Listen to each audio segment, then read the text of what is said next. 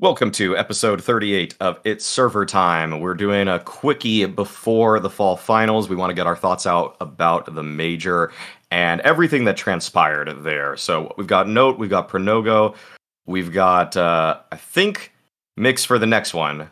Maybe he even joins midway through this one, but it seems like he's busy right now. We'll catch him. We'll catch him another time. But we just want to talk about this before the fall finals happen. Get this pod out to the to the masses who have been so desperately craving another episode of It's Server Time. I see your calls. I see your pleas. Uh, let's do it. All right. So we're gonna talk with talk about first the major results. This is overdue discussion that we needed to have. So the way I wanted to frame this between us though is not necessarily just like yes, outsiders won. We all know that outsiders won at this point. But what I wanted to talk about is of the teams that did well, Note and Pronogo, which of them do you think will have the longest sustained success in the top five? So like just to like just to get everybody on board with this like same discussion.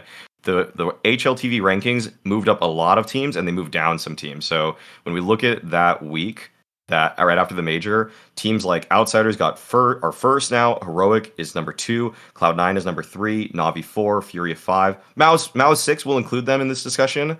Um, but of these six teams, like who do you think?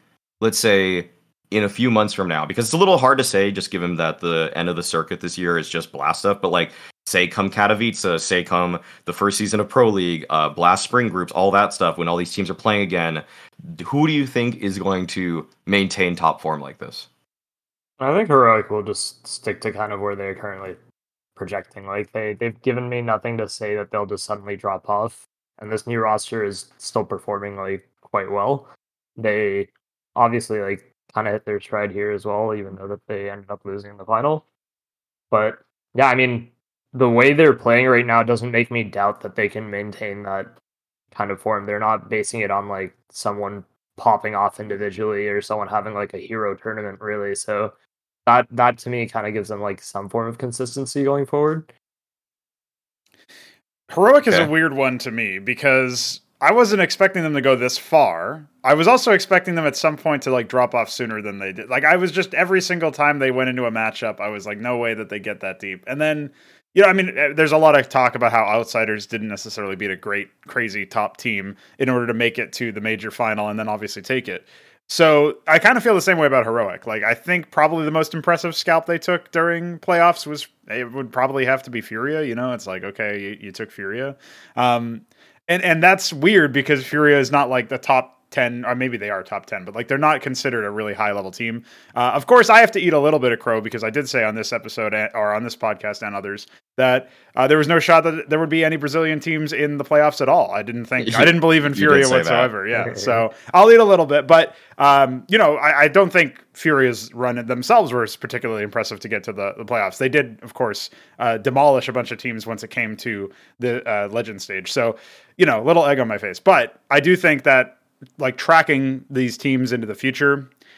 I, I honestly feel like heroic is unlikely to make it to another finals in any of the events that the tier one events I should qualify that they play for the next six months or so. I don't think they're going to repeat their second place performance here, and I, I don't even know if that's particularly a spicy take either. It feels to me like they're not a team that they're not a team of champions and that's been like fairly consistent this whole time you know? Uh, like you can't even say so they them and like the gambit now cloud9 roster are two teams that obviously rose to prominence during the online era and i kind of feel like Cloud9 is the better of the two teams, but only by a little bit. I mean, obviously Cloud9 won an event, right? And so like maybe you can say that this is now Heroic's time to prove that they can sort of actualize on that, but I feel like it's it's too far gone, too far removed from their the heights of their success in the past.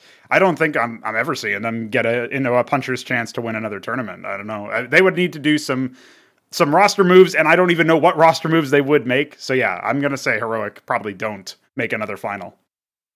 Yeah, I mean, don't I, get me wrong. I don't think that they're going to be a title contender sure, yeah. in, in, like international, like giant international events, but they definitely can maintain top five. Is what my original like point was. Yeah, I, I I would put them. It's almost like, unfortunately for heroic, I kind of put them in the same position that I had them in with refrezh. Mm. Like, like, yeah, it's it's it's kind of a lineup that I think is strong enough and believes it, like has a good enough system that they don't have like it doesn't rely as much on top heavy performances for individuals. Like stavn didn't even have like a it didn't even seem like he was particularly impactful in this in this whole uh, tournament. Like Cadian was pretty darn good. sjuush had some good games. Um TeSeS too. I mean stavn stavn wasn't bad, uh, but he wasn't the level that we were kind of were hoping he was going to reach this year. Like I think Yeah. stavn is going to end up in like the top 20, but but like I'd be shocked if he's in the top 8. I think maybe like maybe eighth this year, maybe maybe top eight to eight to fourteen. You know, like he's not he's not like a top five player by any means or anything like that. And that's that's still what it feels like heroic needs if they want to make the leap. And the only way I, I could see them doing that is like another roster move if they like but but it's just like what I what I kind of say about teams like heroic um or what I've said before is that with with how they play with the personnel they have I, and with kind of what this org's aspirations are, I don't really think where they are in the space is necessarily bad, but I just think that it's it's not getting any easier to win a grand finals than what they had potentially there at at um at Rio. So it's tough to imagine that they fall out of the top 6 for me, but I think that where they are number 2 is a little too high, but it's I, I mean, you can't, you can't really argue with it based off of how they played there. Um, I'd say, I guess, teams that I I actually kind of weirdly think are sustainable is MOUZ. I would I'm I kind of I've really really come along to around to this team, and I I seriously trust the system that they run now. I think that they just kind of do a good blend of taking map control correctly and they also have really like efficient mid rounding and i think sometimes they make the game look very simple in mid rounds and i think that actually works to their their benefit because it just feels like they kind of know what the next step is in a round everybody. Like there's no guesswork there's no questions. It's not like they have to big brain mid round or anything. It's like okay, when we have this, when X happens, we do Y. When when we do A, we always end up doing B, unless A like works or X works to like such a great extent. So I like MOUZ a lot right now. Um, in fact, it, it's t- yeah. I'm not super high on MOUZ. To be Okay. honest. Really? Okay. Like not not as a long term like top five contender. I don't think.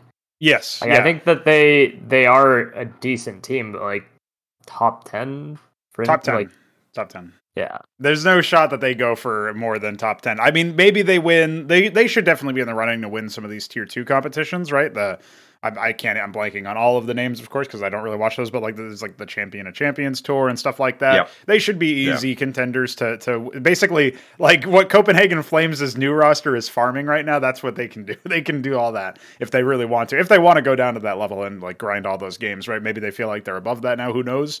But the fact that they've like I've always rooted against them, and I said this on the off angle, but like this is what's supposed to happen with a team like this. You're supposed to say, "There's no shot. You're not proven. You're not going to make it." And then they make it once, and you're like, oh, "That was a fluke." You know, Cologne, whatever. Astralis even made it. Who who cares about that? Like, you got you got disposed of later. Let's move up, move along, move along. And then they make it again, and they're like EPL. Well, that was also a weird scuff tournament, and then like you know, Liquid almost won it over Vitality. So whatever, move on next. And now they're at the major, and they make semis. Like that's pretty impressive. So. Um, Yeah. You know, there's only so many times you can say, "I'm doubting you. You're not going to do it," and then have them do it, and before they you start to say, "Okay, well, I guess I have to give it up." Top ten team, probably. I, I I can't. I mean, this is so strange. I mean, I too thought that the Cologne run was very fluky. Um, but since the Cologne run, they have done. They like. It feels like they are only getting better to me. That's what's weird Yes. about MOUZ. Like that's Yes. like I see. I do see an upward trajectory with this team. Where looking at the names on on the screen or like on paper, th- all of these guys, except with the exception of torzsi for me, and I'll get on, I'll get to torzsi later, but I just see all of them being very hungry. They're very young, and they still kind of have that that like honeymoon sort of smell to the team where they all know that they can get better. Like they all know like this is basically one of the first runs they've had. Like what? So they added xertioN after um after Cologne. They after the added- player break, yeah. yeah, so they added him after Cologne, and since then, all they've done is made playoffs at Pro League, semifinals of a major. I think that's incredibly impressive because xertioN also is looking way better than like the, the roles don't really match one to one, but he's way better than Bymas. Like he's just so much more valuable to this team, and I don't know. Plus, I also don't think- Frozen. Frozen's role change is helping that team a ton as well. With him Yeah, getting he- into like more of a passive role as well. Yeah, he got some of Bymas's spots. Yeah. Uh, and and now ex- they basically have like a Deddy Space Taker entry in in xertioN. Dexter does it a little bit too, um, for prodding for info type stuff. And then they have a really solid support in JDC. Frozen is sick in all of his positions. Like he's he's like more passive, I'd say, on T side. I think CT side he still has a couple things where he's like like fighting for space. Like um I think banana like oh banana, for example. Like he does that. Um for uh for T side, T side he takes banana. So like he has some aggressive, some like he's got a balance, and it basically seems like he gets to just pick whatever good spots he wants. And that's good because he's the best player by far.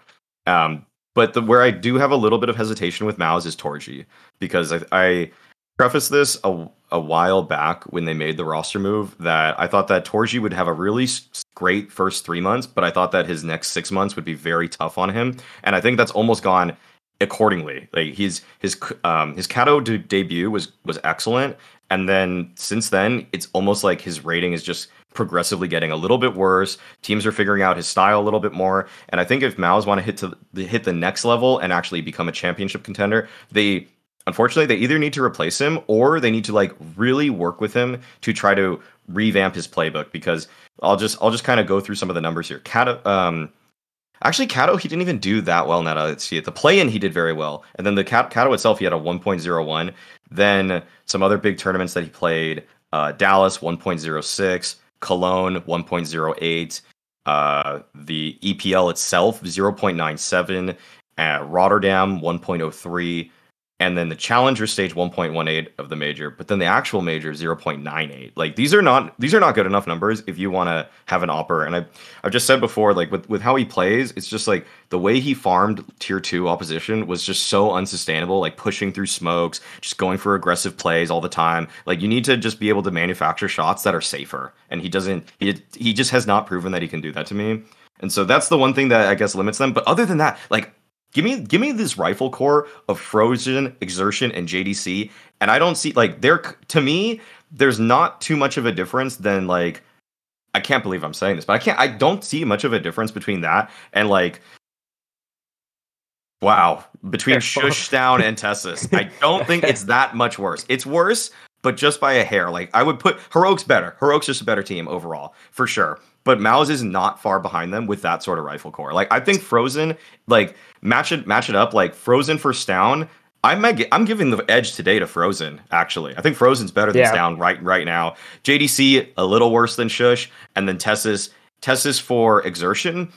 Actually, pretty similar. Pretty, pretty like like weird. And then the thing is that xertioN has such a higher ceiling right now because he's so new to Tier One. So I think that he could get better than TeSeS. Actually, um, I think TeSeS is actually. I think their mechanics are very, very comparable. Um, I think TeSeS has a better spray, but xertioN's first bullet and crosser placement is just a little bit better. It's pretty sick.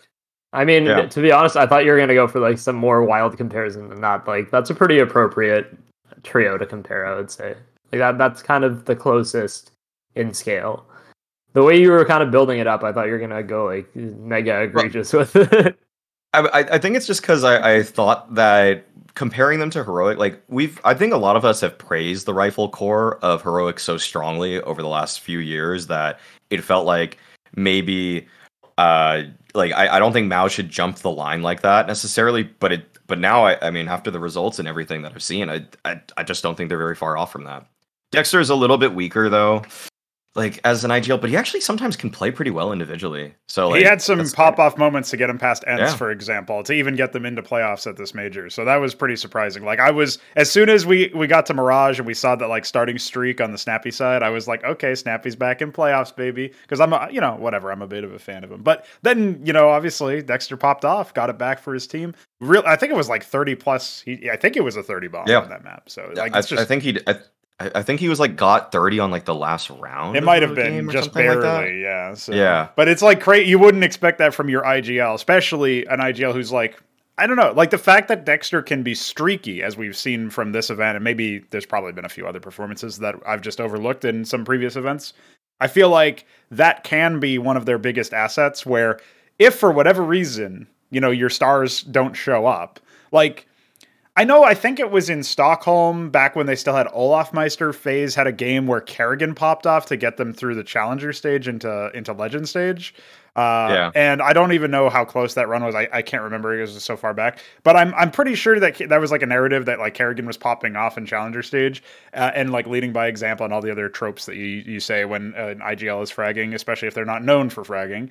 Um, but you know, like that's very rare for karrigan, right? Like we we praise him mm. more for his his tactical maneuvers, his ability to outcall the opponent, and the way that he uses his pieces really well. And so, if your pieces disappear, like you wouldn't expect Dexter to be able to, you know, pick up the slack. But some of these games he really did, and that is impressive. And I maybe, I guess he might be the most veteran player left on this roster at this point. So like you know maybe Frozen and him are, are sort of tied, but I still feel like maybe Dexter because he's probably a bit older as well. Like he's probably in, in a bit, bit of a more like experienced leader of man role. Uh, you know I don't know how well he does in that role, but that's the sort of role I would put him in based on the rest of the complexion of the team. I would also compare it to like you were talking about rifle cores and uh, NIPs obviously screams out to me as like this rifle core that should be like, able to carry them to win. Should be strong, you know, it should but it's be, not but it REZ opping now. Yeah, yeah. So Yeah. it's like, okay, I guess maybe not. And I, I know we weren't planning on talking about Nip necessarily, but I that does remind any, anytime somebody brings up REZ opping, I can't remember who it was. Was it DJL? It was somebody in the Nip camp said REZ has the mechanics to be like s1mple. Yes. DJL, yeah. Yeah. It was Or DJL. Yeah. Why why are people so hell bent on saying that they somebody has the mechanics to be like s1mple? Like if you're gonna big up your team, you know, like if you if I'm in a relationship and a woman is like talking to me and saying like, you know, you remind me a lot of Fabio, I'm like, all right, listen, listen, listen. I don't think Fabio shopped at the Gap, if you know what I'm saying. So this is not true. This is not true. Don't pick me up that much. I just feel like it's too too saccharine. You- You're pulling the wool over my eyes too hard. So like that's the sort of Yeah. vibe I get with eh, comparing somebody to s1mple. No, bro, come on. Like not Right. not really. I know he didn't do very well at this event, but that's irrelevant. Like just body of work. I don't know if anybody can live up to s1mple's mechanics. Maybe, maybe m0NESY in like five years, you know. But that that's a conversation Yeah. we can have in the future. Yeah, yeah. I mean, mechanic wise, just pure mechanic wise, the only person I think is m0NESY that Yeah. that stands up to s1mple right now. But like, that's not the the point with Rez is almost just like he needs even if he has those mechanics, he should be imposing himself. But we'll may, well, we can talk about Nip a little bit later when we Sure. preview when we talk about the fall finals. Yeah, yeah. and what's going Yeah. on there. But um, okay, so we got we got like heroic staying maybe a top five team. I'm maybe a little bit higher on Mao. It's like almost like this. Wherever heroic is, I see MOUZ being like one spot in the ranking beneath them. That's like almost just tit for tat. Like it would You be. think so? Ye- I mean, I look so when I look at the ranking, like okay, so we have like outsiders, Navi, Cloud Nine, Furia, Vitality, FaZe, Liquid, G two if they like stop shitting the bed. Like, there's a lot of teams that I think just match B2 up. will be better. Yeah, B2 but the thing is, like all like basically most of those names, I see heroic stacking up far better against them than MOUZ on a consistent basis. Like MOUZ in their current form might get wins over those teams at the moment, but I don't see that happening in six months. Like I don't think that that's Mm. going to be a consistent factor. So like I I can see it. Like I, I don't think it's uh cut and dry in the sense of like you can't be like no MOUZ is going to be like I don't know bottom of the top 15 or something but i don't know i don't think i would say that they would be a spot above heroic No, no, no, not not above heroic. They're going to be beneath them. Beneath, oh they're going to be. okay okay they're going to be beneath. They're going to be right beneath heroic. Um, yeah maybe. okay yeah. that's fair They're like a five and six kind of deal or a six and seven Yeah, I think Yeah, I think okay. where they are, like if I'm talking about sustainable, just whatever they're doing, top six, top seven does not seem outlandish for me. For Yeah, like, okay, that's any, fair. anymore. Yeah, yeah that is if, fair If you know, even if they move up to, well, I guess they're not playing anything for the end of this year, so they will just drop in ranking. I think. they're yeah they're not in any of the blast events it's just epl that they're getting events for and also they skipped elisa because they made the major playoffs so i think Can't they actually have zero events yeah obviously i think i think they have zero events lined up for the rest of the year right now Yeah, so then I, I mean, I guess literally they will do they will get worse, but like I just think that this in terms of looking at this team, um I just think they're gonna get better even. I don't see why they would get worse. I don't think this was that fluky. I felt like the only thing that was fluky is how badly Cloud9 choked to them. So maybe Right. Maybe they lose right there, but The I only mean, thing that was playoffs- fluky is how many fans Gaules moved into the arena at the third map. That was that was fluky. I don't think that'll happen next event, probably, but you know. Yeah, actually, actually, that MOUZ. I think that MOUZ Cloud Nine game was louder than the heroic Outsiders Grand Final. I'm not gonna lie, but Yeah, That's because you start like halfway through it, you were hearing Fury. Oh wait, no, that was the outsiders. that, that's actually facts. That's actually facts. Now that you say that, yeah, people were coming in, getting hyped for the game that was coming next. Oh yeah, yeah. Okay, hold but I think it was Outsiders v MOUZ, and Outsiders was like about to win, and then they lost the second map, but they they looked like they were gonna like stop the comeback. And I I know every time Outsiders went around, they were cheering, and just in my cynical brain, I'm thinking they're just saying go next, go next, show the next game. Like that's all they're thinking about because Furia was up next against Heroic, so it's just that's that's I- a separate thing. I want to take this moment to get a petty grievance out of the way. I'm kind of tired of talking about the whole fucking crowd thing, but I will say, like, so I was listening to Talking Counter right after uh, the major ended, the one that you were on, Alex. Yeah, yeah. And Janko in there calls into question my journalistic skills when it comes okay. to tweeting a picture about the crowd and me saying, wow, it's disappointing that this semifinal on a Saturday isn't as filled up as other semifinals. Yeah. And then Alex, you reply, that's FaZe, and I say it's a major. And then Yeah. Janko goes and says that, oh, but because it's FaZe, like obviously it's gonna be more filled up and shit. So then I send him pictures of like other other um semifinals that have happened. And then he tries to say on Talking Counter that I'm like sending stuff out of context and that I'm like uh like taking pictures and like trying to devoid them of the context of like the fan fest. I didn't do any of that, first of all. I was directly replying to him saying that bigger teams would draw like bigger crowds, which yes, it's true, but he can't then go and say that oh like there's all this other context. Like that's the point though. Like it's it's an issue in the end because there's so much other like stuff drawing the viewers away. There's like the fan fest outside. Like saying inherently that the crowd is disappointing indoors is not a it's just a factual statement. And I think like even you said it on on like Snake and Banter. I haven't finished listening to that episode. But I think like you were mentioning it or, or like someone was mentioning that like that crowd is disappointing and like now more people are coming out and saying the same thing. So like I I just find it really weird that I was like put on blast for that when A it wasn't what I said, B it wasn't what I was saying, and C it was a direct reply to like something he pointed out in that sense. So that's my little petty grievance on that end because I think like that's a little unfair to to take me out of context. Yeah, and- come on, bro. Like do that. Is this, is Okay, this going to start the? Is this going to start the back and forth? Now you're questioning. No, because I like I like Janko. I don't I don't hold anything against Yeah, him. yeah. I just think like trying to like Sure. like I have the freedom on my Twitter to be like, wow, this kind of sucks. Like that's that's not me like making an article and being like, wow, like look at how shitty ESL have done this event and like how bad the crowd is. That's just me being like, yeah, like here's a picture I took in Antwerp. This is how it was. Kind of sucks. Like I wish Yeah. there was more people. Like there's literally nothing wrong with that in my eyes. Yeah, I I will somewhat. I, I mean, I recall some one of the responses from Janko, and I'll try to.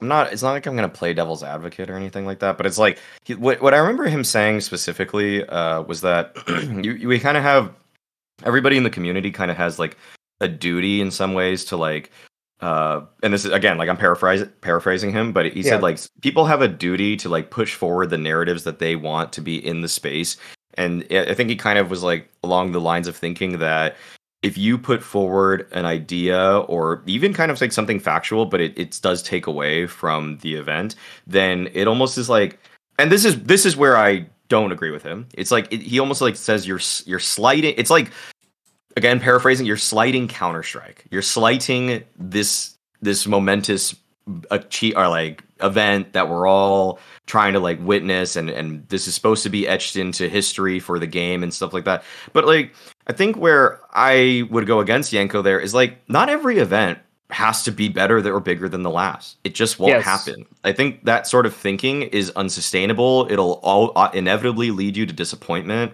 And for and and just to be completely honest like i don't think that if this event were host i mean i think if it were hosted in another area it would have done better. I mean my ugly point on snake and banter was i think majors should just be in western and central europe honestly because it's just got the best fan base. I think there's an argument for the east coast of america too now but I, i, haven't even that reached the end of that episode yet. So yeah yeah so like okay.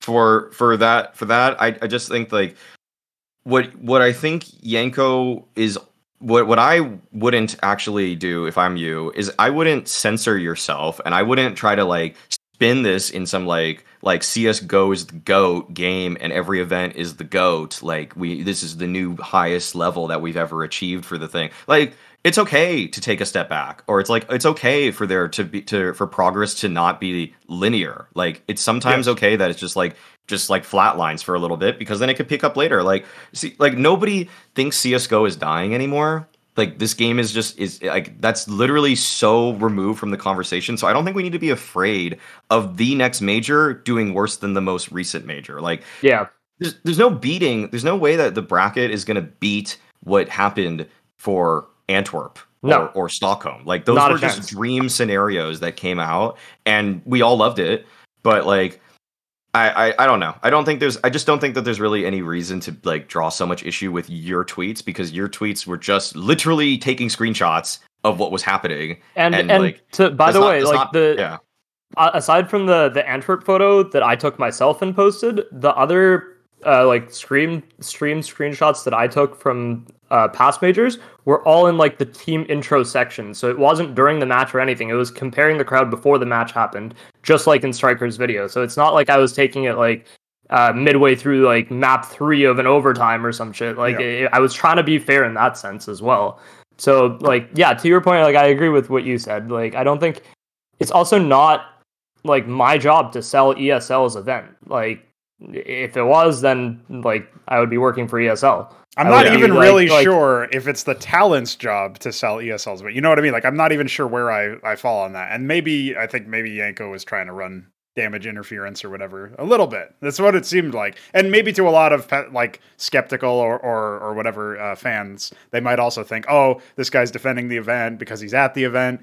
There's of course this whole like undercurrent of like, hey, you can't say anything to get on Brazil's bad side while you're in Brazil. That might not be the safest way or to go about your business. Which I don't know how true that is. Like maybe that was felt, maybe that wasn't. But it's just like you're not going to expect people who are there working for the TO to like badmouth them in any way. You also, I just Yeah. wouldn't expect them to. Be, Well, you like, generally don't do that by principle anyway. Yeah, Like, yeah. People have been fired from broadcasts for doing that. right? Yeah, So yeah, yeah. So I think like and also like when I do like I try pretty hard not to like compromise my integrity and I and like I try very hard to communicate with people in advance uh, before I tweet things out. And I was talking to people at the event before I tweeted that out for one. And for two, uh like I will admit, like I during the during the previous stage I did make a mistake in that I tweeted uh like I directly took Nexa's word about like the the round restore that OG had or something as like gospel, and then I had uh, one of the ESL admins reach out to me and be like, "Yeah, that's not what we told Nexa," and he's like totally misunderstanding.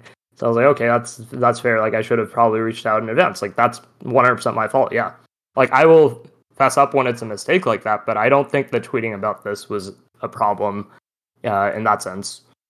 yeah. And I'll, I'll and I'll remark on ESL side a little bit. I I think it's because like I get a. I mean, Yanko and I both get hired by ESL for practically everything. They are a bulk of the money we make every year is tied directly to ESL. Yes. But I think it's safe to say, and I have I have no qualms even expressing this, that ESL learned a lot this event. ESL Yes. learned that you cannot be beholden to Gaules. You can't be you can't like a fan experience in some ways makes sense, but it also like you need to like weigh when it's appropriate because if you value just how the crowd looks because actually in terms of in terms of pure revenue i actually don't even think the fan experience is bad for esl i think they probably profited from it because it means that the capacity like yes. there were tens of thousands of people. It wasn't 10,000, it was tens of thousands of people at all of this event. And that means they sold tons of tic- tens of thousands of tickets for the fan arena, for the stadium. Like it was a huge ass stadium. I think what 18,000 capacity. Like we don't even Yeah. see that number usually for CS:GO. And not only was it very full for Furia, that the and Navi match, so you could imagine that probably there were like 16 15,000 people in there but the fan arena was also packed. So that's like I'm gonna just go out on a limb and say like twenty three thousand people for the entire Furia Navi game or Furia Heroic even. Like Yeah. that's a wild success on by ESL standards. But if they just if they want to value how the broadcast looks, which they probably I, I actually don't know what they should do. I don't know if they should just value profit and getting like as many as many people there buying tickets as possible, or make the broadcast look good. Because there's you know there's a there's a give and a take there. So, so for me, like, if it was any other event, any other ESL event, I absolutely would not care. Like, if they can value their profits in that sense, for sure. A major is a celebration of Counter Strike. Like, it's not the same. It's not like I think yes, they absolutely should be able to make an effort to make a profit, and they they can do what like they. I'm not saying that they shouldn't try and make a profit on a major, but like at the same time, you do have to value the fan experience at home as well when it comes to a major. Like those are that's like kind of pivotal. Like the broadcast shouldn't suck for, and I'm not saying it sucked, but like it shouldn't like be third fiddle to like the fan festival and like uh and the experience there, right? Like I think they Yeah. did a, a pretty good job for the people that were on like the Brazilian fans that were there to like interact with all the pros and stuff. But like, come on, having an Imperial signing session during like one of the main semifinal matches or like quarterfinal matches, like, Yeah. come on, that's Like we know where people are gonna go. Like we Yeah, know what exactly. people are more interested in. Yeah. Okay. I think we could bring in. I think we could Uh, bring in mix. One, sorry, one more Oh, oh, point yeah, was okay. that uh, I also will say I despise them saying that I was chasing clout by tweeting that out because I literally muted Twitter notifications the second he like the second I made my last reply to him. I literally cannot give a fuck about Twitter, like likes and retweets and shit. Like it's it's kind of like for me that's minimizing like anybody else having an opinion just by tweeting something out, and that was like kind of fucked up to say. In my eyes, like that's not cool. Yeah, that's um, that's a pretty. It was a pretty reductive way to uh, characterize a lot of the people that were uh, frustrated with the crowd. Uh, I'll admit that. I think, I, I think I, I think I even mentioned it uh, that a lot of people felt very uh, thirsty for interactions at the time of the major, and so you know, I'll, I'll, I'll like, I'll. I, I don't know if I want to apologize, but I will say that I think that it was just a poor way to to char- to characterize everybody else. Because I think like a lot of us um just at the event had a very like and maybe we uh maybe we took from the local uh you know the local messiah in Gaules and we've made it an us versus them type of affair. And we we we actually were were kind of feeling that. Like it felt like and I think a major has a lot of pressure um so I think that that was probably like a little bit of a lashing out between between Janko and because I know I jumped in a little bit on that, but um, if I express that towards you, note, then I would apo- I will apologize. I don't If, think uh, you did. Okay, then I, think it was yeah, just like a general conversation. Like Janko kind of brought it up directly, and then I think you guys were just talking about it. But yeah, like, okay, I I don't really. yeah, like, yeah. I would apologize if I said that to- about to you, phrase but yeah, right, I but I do think I do think there were some people that were just like farming and baiting really hard and just saying like Brazil crowd equal bat whatever, and then they just would just like Yeah, I, I literally sure. had tweets saying like the Brazil crowd is cool. Like I I like the passion that they have. It, like my my only point was that wow, it kind of sucks that some of these games aren't filled up. That was kind of like I, I had direct replies to people where I'm like I'm not hating on Brazil. I'm not hating on the crowd. Like it just kind of sucks there aren't more people for some of these games. Yeah, that's kind of the end of my point there. Um, okay, we're gonna bring in Mix to the call, Nice. uh, so that he can hop in and uh, he's ready to go. He should be here.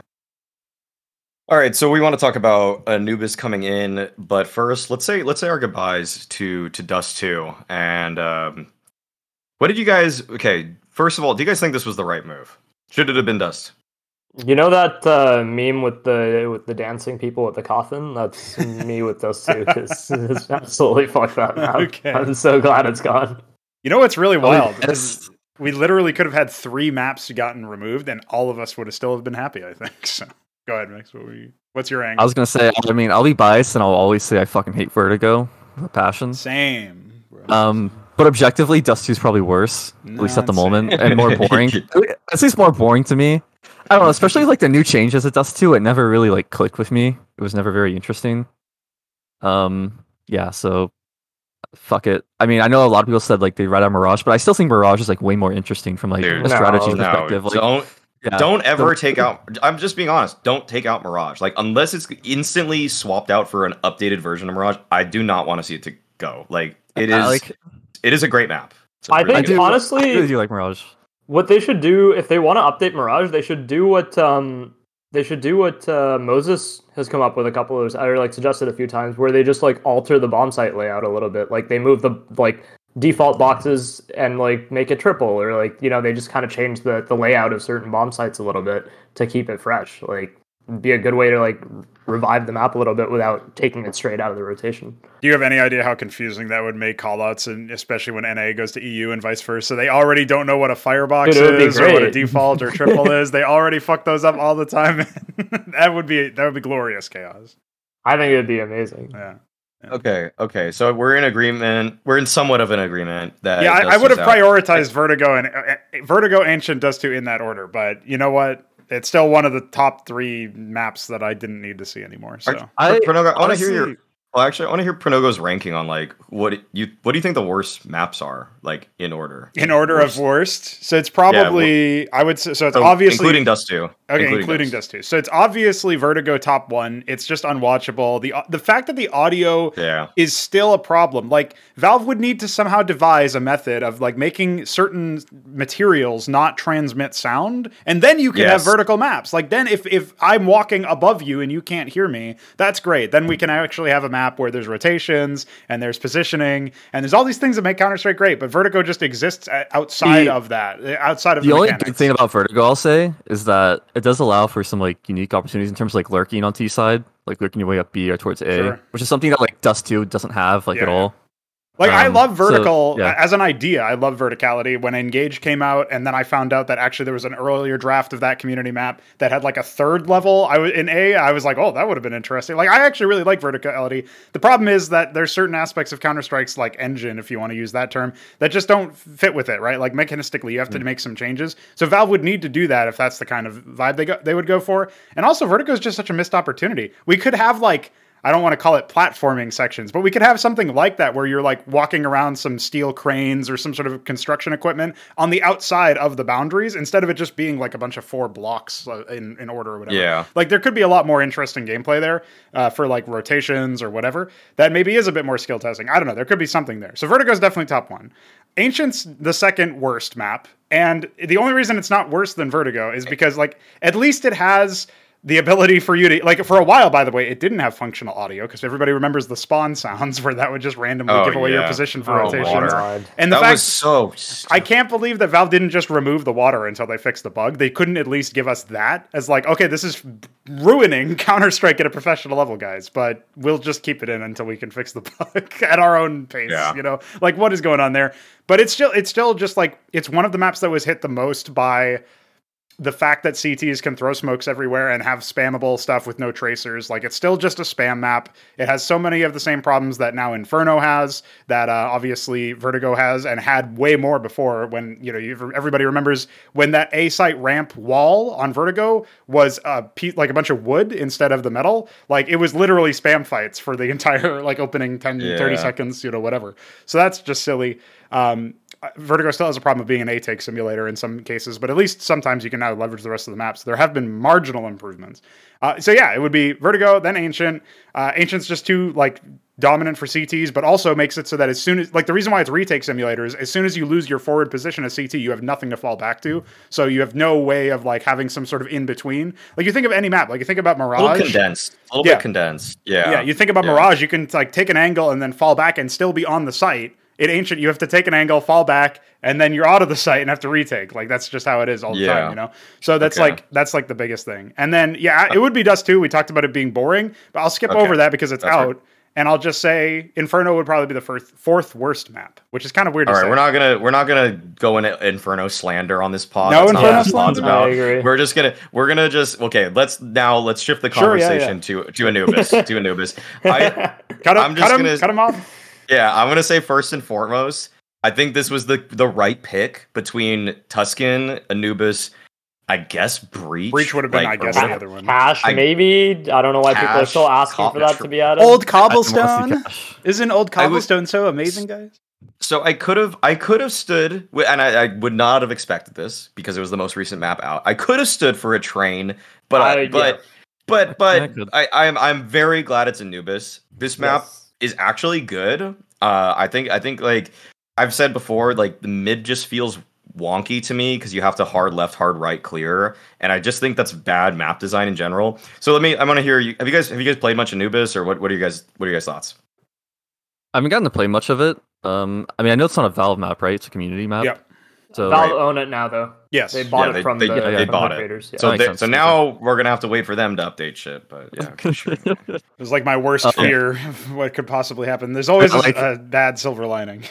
yeah. People said Cobble didn't understand that. That map was pretty No. boring. So much Dude, nostalgia. Um, that's yeah, that's that's that's nostalgia Cache. glasses. I don't know. Cache is like fine, but it's not really exciting. Like the new Cache wasn't very exciting to me. So Anubis, I haven't really played it much. Um, but just going around it, it just seems like a solid map. I really like, I really like how it looks compared to like Ancient. Ancient's always just come off like really bland to me. Um, I feel like Yeah. Ancient has like a lot more potential than it's currently being used for at the moment. So Anubis, it just kind of looks nice. Uh, seems like it plays out nice. Obviously, I haven't played it, so I can't for sure say. Like you said, you said the mid seems kind of weird. So, yeah, I'm pretty. I think it's a good choice. I honestly would have liked to see like them just take out two maps and put two new maps in. yeah, Agreed. Same. feel like Yeah. would've been. I feel like that would be really interesting to see. Just to see also, how, like the perfect time to and- do it, really. Yeah, it yeah. would have been. It would have been great, but oh well. At least we got one, so Yeah. won't complain too much. And it was posted Yeah, earlier that uh, the Blast World Finals will actually feature Anubis. So like maybe I'm if there were so glad. if there were I two so maps, glad. if there were two new maps, maybe that wouldn't have happened because that would have been too extreme a change for only three weeks out. But now that if it's only one map and we get to see it before the end of the year, I, I mean, we theoretically do. It might just get permanent, but I hope not. I hope we get to see it. So I think. I think some someone will teams play it. some teams Yeah. are going to play it for sure because Yeah. especially Yeah. if you're an underdog team why would you not play it like you should just if you if you think you're not if you are like NIP it just makes so much sense for you to try to get good at this map because Yes. nothing's going well for you like if you're a team that permaban dust 2 as well, like the amount of versatility you could have by putting this into your map pool early, like Yeah. you would be able to fuck around in the vetoes so easily. Um, yeah I I think- think like I don't want to play Fluxo and give them a chance to pick right Anubis.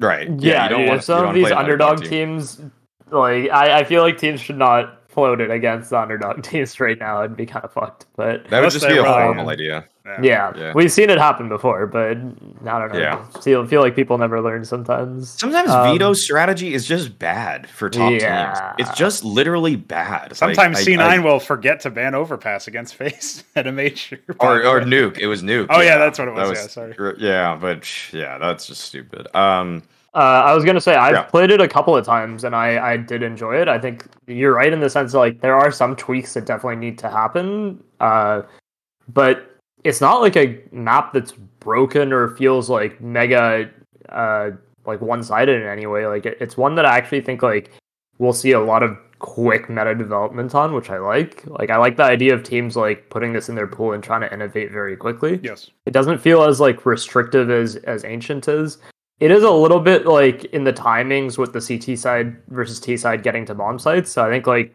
it will be like it might be a little hard for teams to get map control but at the same time like i think there's like a lot of potential for this map going forward because i think like i've played it i think six or seven times and then i've played it a bunch in retakes as well and both of those were like i, I just enjoy it. Like it, it's fresh. It feels different. Like the the way duels are feels different. I, I just like think I it has a lot of potential retakes on it. I love Yeah. playing retakes on it. I think the the angles on bomb sites are so unique, and it's like Yes. it's also just like just just some needless Valorant shitting on. But it is why CS:GO is just so much sicker than Valorant because you could like these this bomb site couldn't exist in Valorant. Like they are just weird freaking angles that like utility in Valorant that needs to like fit into these perfect like square like unit like a 12 by 12 unit it just doesn't work on some parts of anubis and i love that. I love that it's like kind of it just has all these little quirks and like just weird weird it just feels weird and new.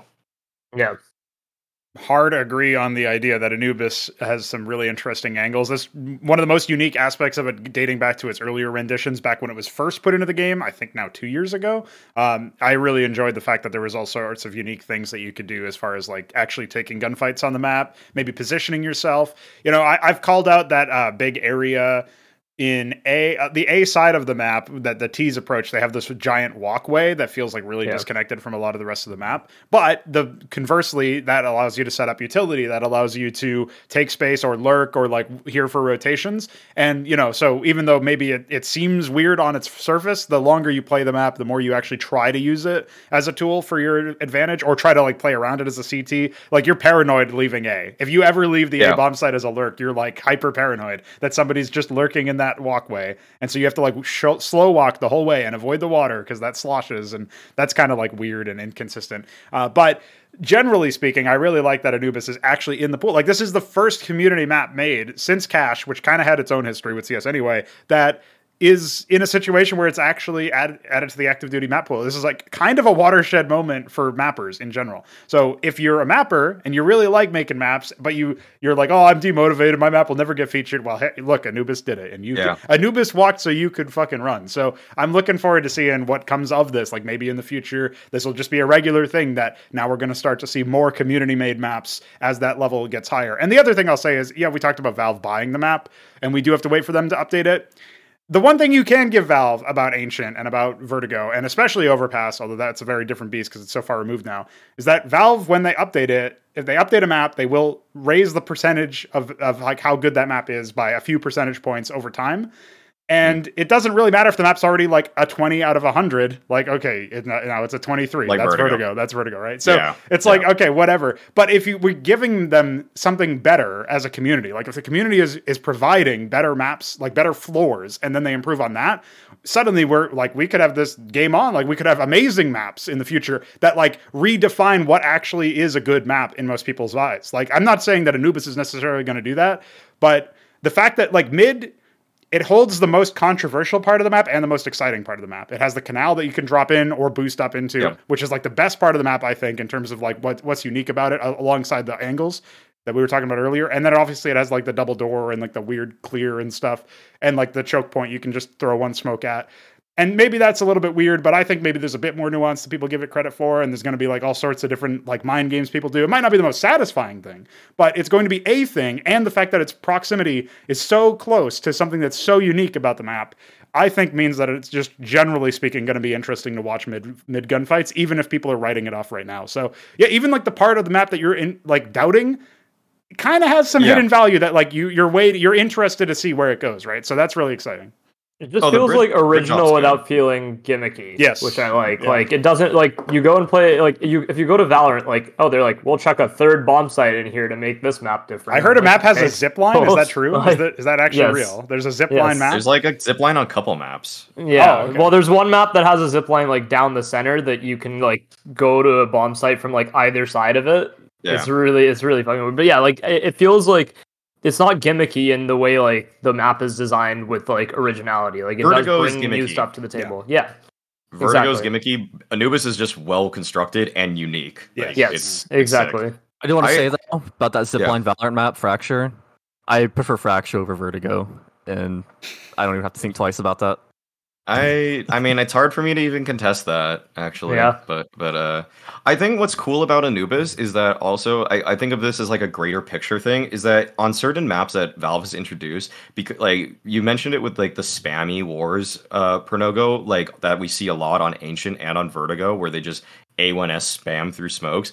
Anubis is not necessarily a map where like I can easily envision a spot that's so vital that people are just going to be spamming it. One, the A1S is a little weaker, but two, I, I just think that like this is a map where I just think people are going to be so rewarded for being like very thoughtful and having Yes. foresight in terms of the the fights that they're going to be taking. Like, like when I just think of like how the A bomb site is like kind of like a how do you even describe it? like a spiral sort of thing, like that's moving up.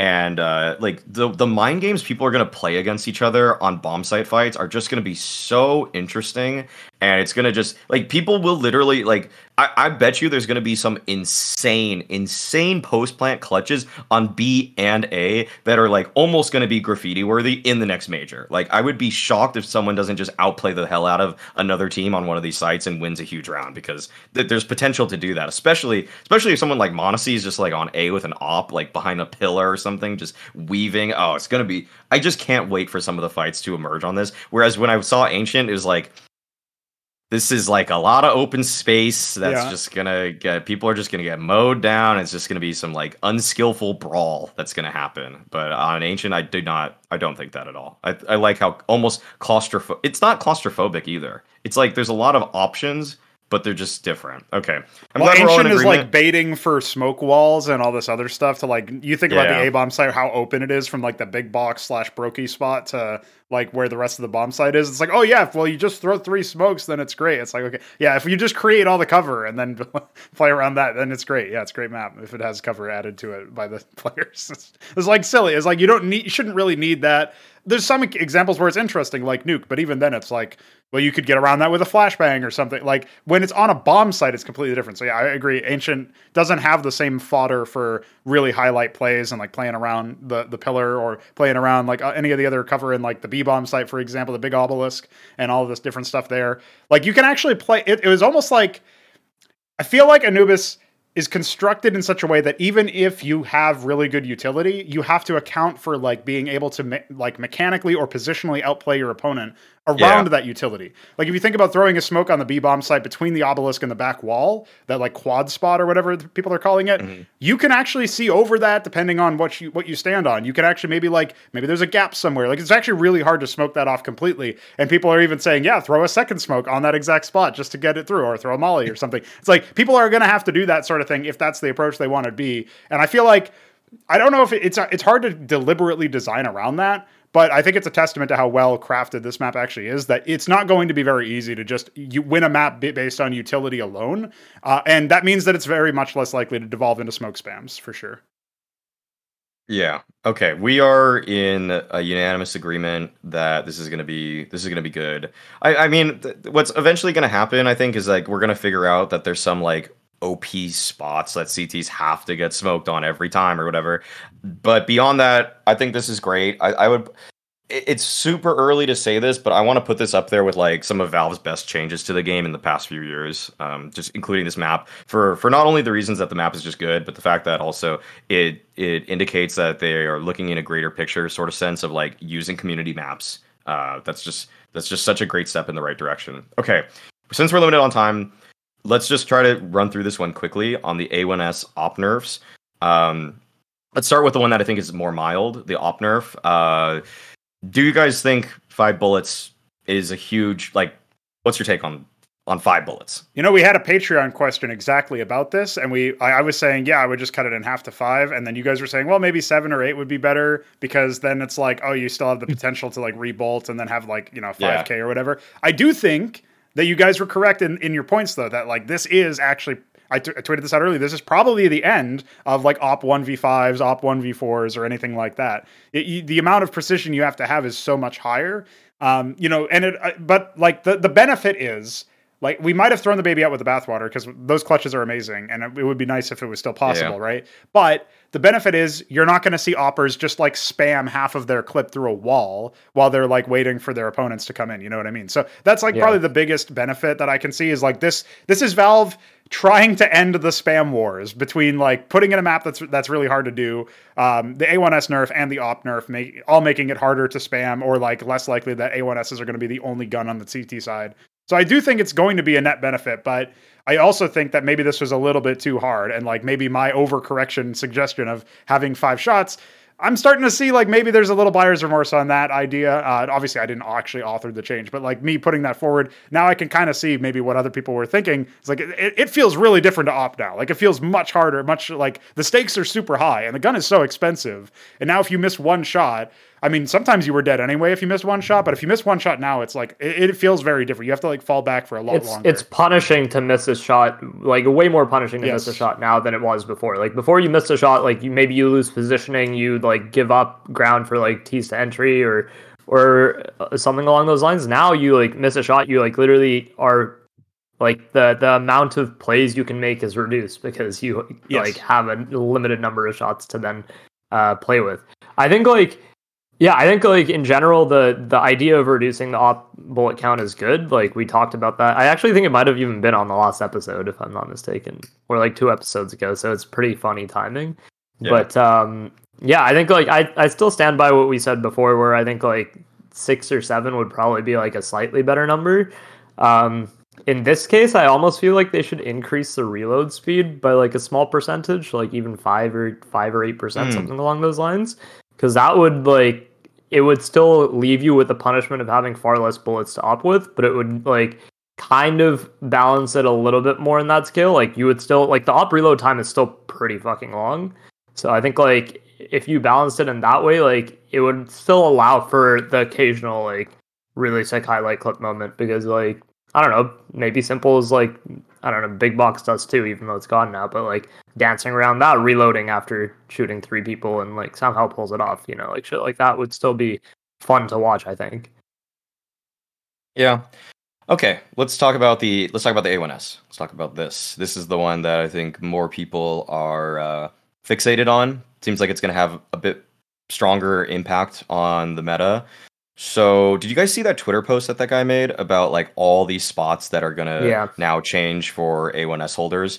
Um, I think that was really illuminating. I'm glad that person that made that post shouts out to them. But um, I I still think the A1S will be like popular. I, it's it's really hard to say that like just that is to make people stop spamming smokes and everybody's found found out that there's just too much value in spamming smokes and that's the only issue I take with it that it's hard now because people have really recognized the biggest benefit of the gun which is just not having tracers. Yep. Yeah. I think it's well, not well, damage is, damage was good too actually. Yeah, but- I think it it's was fun. not enough of a enough of an update. I wouldn't say not enough of a nerf, but like for example, if they switch the price points between the two M4s, that would be like perfect. I think like having the A1S still worth a little bit more, but have like the advantage of being silenced and having like a slightly better um like overall uh, ability to spam through smokes and stuff like that, while being slightly more expensive. Like then you're kind of looking at it as when you're in a better position. Again, also if they enable the ability to buy both rifles, that would obviously change and make it far more ideal because then you would have players kind of like when your when your CT side is going really well, you can be like, okay, now I can buy the A1S because it's like I like worry a little bit less about the extra two hundred dollars that I'm spending. Uh, whereas like the A4 balanced at twenty nine hundred would kind of still like for me that's that's more of a justifiable price point. Like I don't know how much you guys have played around with the A4 um, recently, but it still feels like substantially worse of an option than the A1S. Uh, like I would see no reason to ever set the A4 right now, even if the fire rate is slightly faster. Like it's just not worth it. Yeah, the only thing I can think of is that. Well, okay, so I already I said this as well on the re- most recent episode of the Off Angle, but for posterity's sake, a very quick truncated version is the A1S having worse damage at range is an inversion of what the gun actually should be. Like it doesn't make sense because the gun is actually physically longer, so it sticks out more, right? And then the gun is more accurate, so you can actually hit stuff at farther away ranges. And then also like there's the silent part and all this other stuff. Ideally, making a close range gun, like if you're gonna say it has slower fire rate, that's another thing. It's like the A4 is the close range gun. It's shorter, more compact, it fires faster. Why would that be the gun that deals more damage at close up, or, or uh, sorry, less damage at close up? Like it just doesn't even make sense when you're trying to break down what the guns are. That feels really strange to me from just a design perspective. And then coupled that with the fact that now the A1S like people have figured out, I think Maui's right. Like people figured out that the A1S is bought for its tracers, lack thereof. It's bought for its accuracy. It's bought for the fact that you can like very liberally shoot it. And like even the fact that it's like a surprise, it's a land gun. People have rem- rediscovered the fact that this is a land gun because nobody The, can hear the anything. spray is tighter as well. yeah, yeah. Like it's So- just a generally easier weapon to use. yeah. So, I mean, just based on that alone, and like the fact that it is cheaper means that there's pretty much no reason to buy the A4. Uh, and also, a slight technical tangent. I don't think we'll ever see the A4 and the A1S be on the same buy menu because Yeah. Valve have hard coded the game to only Yes. have like six slots or whatever. And so they would have to probably undo a, a stupid amount of code just to remove that limitation, as far as I know.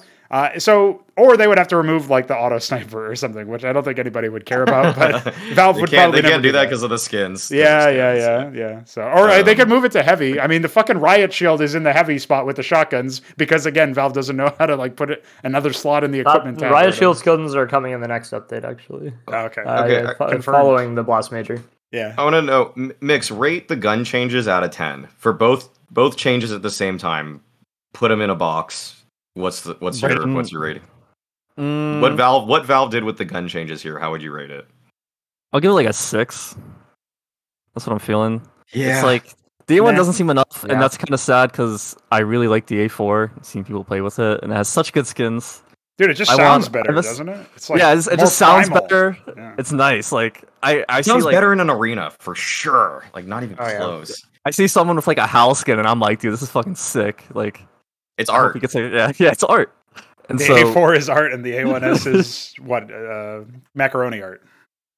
Yeah. yeah, I and think- then the op Yeah, change. I mean, I was gonna say like the op change is fine. Um, I I definitely would prefer like seven bullets. Maybe I'm just biased because the only gun I can use is an op. Uh, because I can't spray. Um, Then you should be loving the yeah. A1S, dude. Come on. True, that is true. So I don't know. I think the op, I think the op change is fine. It's still very impactful. You definitely have to make your shots count. And I mean, when someone does actually get a fucking ace and just hits every shot right, it just makes it even more special. So I think the op will still be fine. Uh, we'll kind of see how it plays out. But I really wish it would have nerfed the A1S a bit more because I just missed the A4. Just uh, personally. I think the part that also really sucks is that now that they did this nerf, I feel like they're not going to readdress it for a while, Yes. which means that we're kind of locked into this. Like, we're not going to see them like switch the price points or something like that either. They're just going to be like, okay, now we're going to wait a few months and see how this update plays out, and we're kind of fucked on both ends now. Yeah, this was the opportunity to get this error corrected, and it was not fully corrected. I think is the general. That's the general conclusion. Yeah. I think, too. I think like as a com- uh, I don't know like I, I think that we're like we're gonna probably still see the A1S a lot, but also I think that like I don't I guess I don't want them to do too much because mm-hmm. the A because like this isn't I'll just put it like this. This isn't as bad as the AUG meta. This isn't as No. bad as like like the like so I'm not like and I, I do think that this will actually have a decent enough impact after looking at all those spots where the A1S is weaker now because some people were just body shotting there. And I think that you have to be a little bit higher skill with the weapon now to you know hedge you know go for the double dink or like the dink dink body shot or whatever. Like all that all that's a step in the right direction. So I might just be I might t- uh, tentatively give it like a 7 instead of a 6 like it's a, it's it's it's all right I guess but not not a strong 7 maybe 6.5 There you go. if I'm being 6.5. very particular about There this you go. Okay. Again, let's try to keep moving. Let's keep this moving. Um, the last topic before we do Patreon questions, we're just going to briefly, briefly talk about some teams at the fall finals that we want to see either like that we kind of have some grievances about, or just like in general, just concerns. Uh, let's start first with. I think this is going to be a shorter topic, so we'll we'll start with NIP. So let's just do them first, and I think that we all just okay. This was like they looked really bad at uh, the major, and I want to address the point that I think switching to English has made this team worse. Like I think a lot of these players are not as sharp and as quick, and they're not calming as well, and they're not trading as well because they're they're speaking in a second uh, a foreign language now. So anything you guys want to see from NIP, like can REZ be good or what? Like Ken Resby. Yeah, I mean, I the last time REZ was like a game changer. You know what I mean? Uh, very early this year when he started using one-way smokes that I think DJL showed him. Honestly, that was it.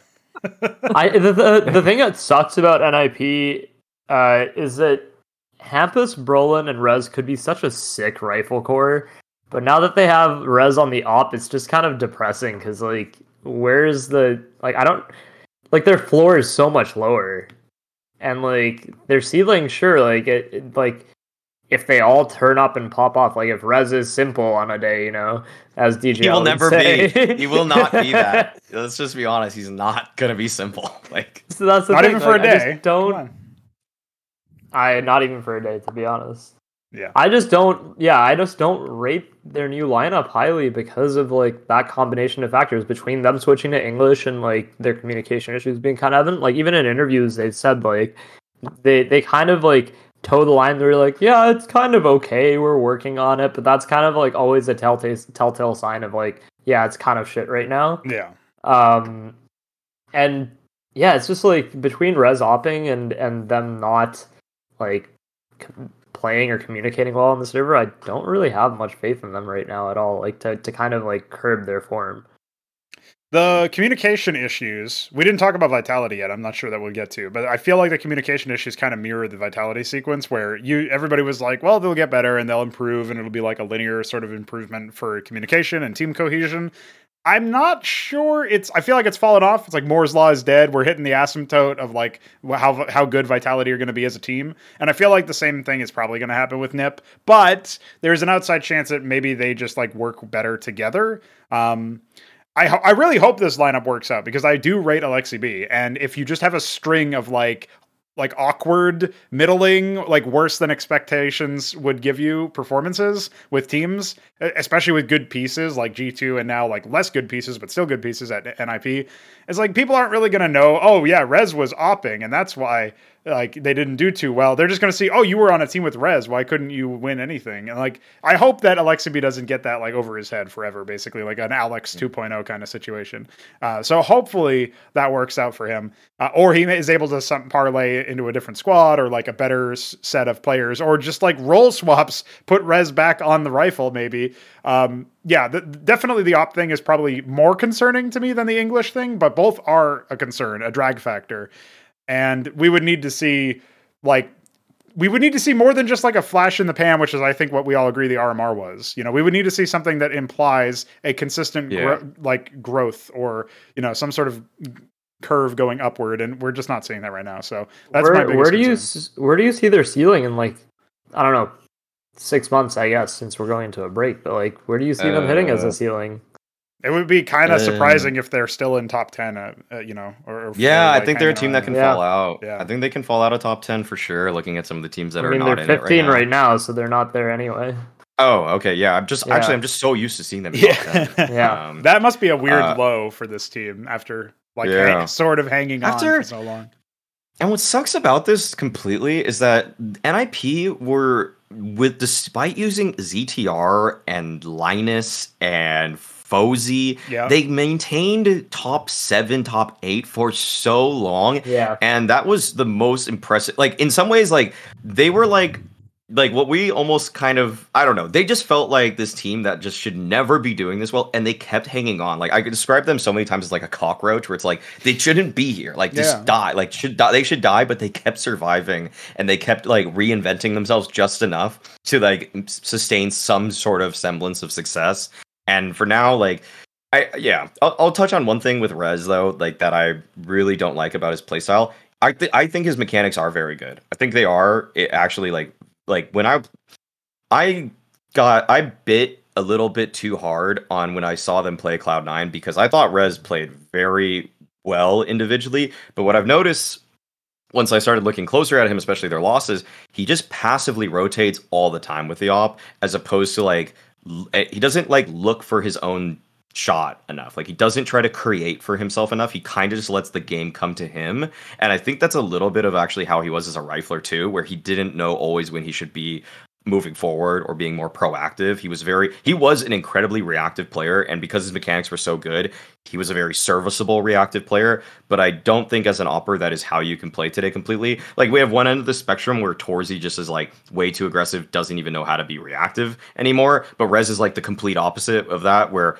he might actually have better mechanics than torzsi actually. Um but he is just not putting himself in positions to like impose his skill on people and i think he needs to be doing that more so let's uh let's move on to liquid mix i know you wanted to talk about this team I did.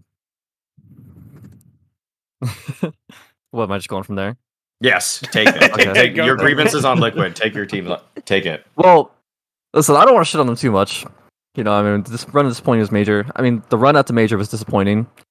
I mean, the biggest thing with me, them, with me, for them uh, at the moment, it's just like, it's not just that like nitr0 is like bad. I feel like I can't, in like ninety five percent of their games, I can't think of like any positive impact he has like as an individual.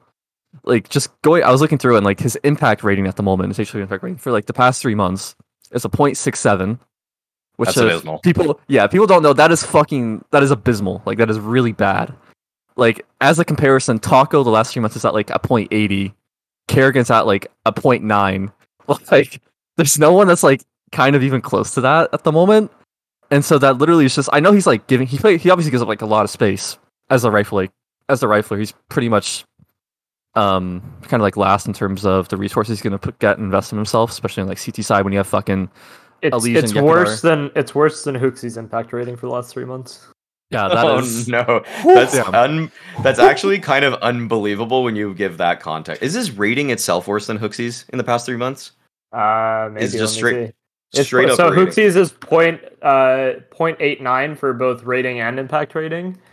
Nitro's this is a 0.86 rating, I'm pretty sure. Oh yeah, my it's a point, god! point eight six Yo, rating no. and a point six seven impact rating. Dude, Yeah. how has this guy flown under the radar for this amount of time? How I've Dude, never heard gave him a this stat. pass. I think We I think literally gave this guy I think- such a huge pass. people have kind of given him a pass, like because you know he came back from Valorant. It's like, oh, you know, nitr0 used to be pretty good fragger. Like when he was opping, he was like solid. You know, he wasn't like he's honestly like Rez's now uh, on the off. It was like the same rating, but and as a rifler, like people always like knew like he had like high peaks, and he's had like some pretty good matches over like the year. There's been some matches where I feel like he absolutely like just popped off, but it just hasn't really gotten consistently better at all.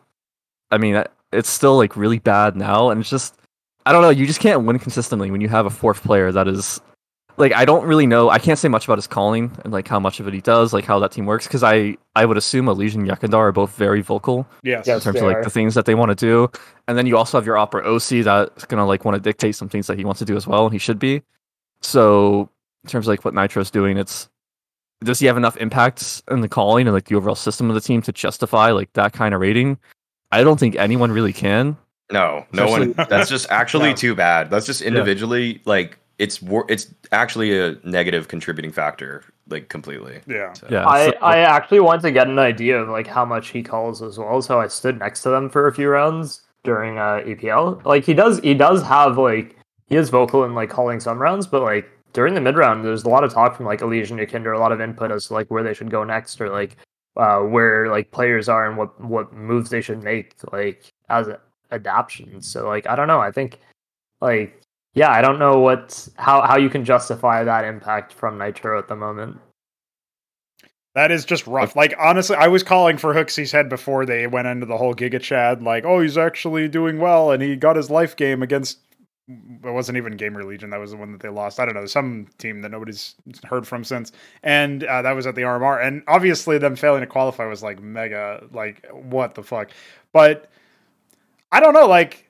With like that's just I don't I can't fathom that he's actually worse than hooxi statistically. Like I, it's not like they're only I like a play- substantial margin too. well, for impact, That's yeah, crazy, right. yeah. And so it's like, I don't know. That's like, I, I, I- I'm actually a little shell shocked. I think I need a fan or something. You know, I need to, I need to calm down because what the fuck? How could you? How could you be worse than hooxi? Like, no disrespect to hooxi, except for everything that I just said. But how could you? Like, honestly, I don't understand. I mean, his impact rating the last three months is literally like 0.2 worse than hooxi. Like that is that's not yeah, I'm, Yeah. that's not good. I'm pulling up now just like the the year stats for players and just who's the worst in the world now, and um, I This will think be a nitr0's like yeah, nitr0's in the bot. nitr0 is the second worst to hooxi for the year. Like, and it, I mean, and he's trending downwards. So, wow, like that's Like that's the thing is that it's yeah, like it's trending downwards. Like his impact rating is worse now than it would have been like at the start of the year, or like just his rating in general. I feel like, which is people. Yeah, not the for trend you want to see when he's coming back from Valorant. You would expect him to get like better and more into it. Yeah, I Should Liquid buy MSL? Yes. um. Well, we- well, actually, Holy shit! MSL and oSee on the same team. That's like my dream team. that would be for Mix. That would be his dream. But I, Those I- are I two like- MVP oppers on the same team. oh my god.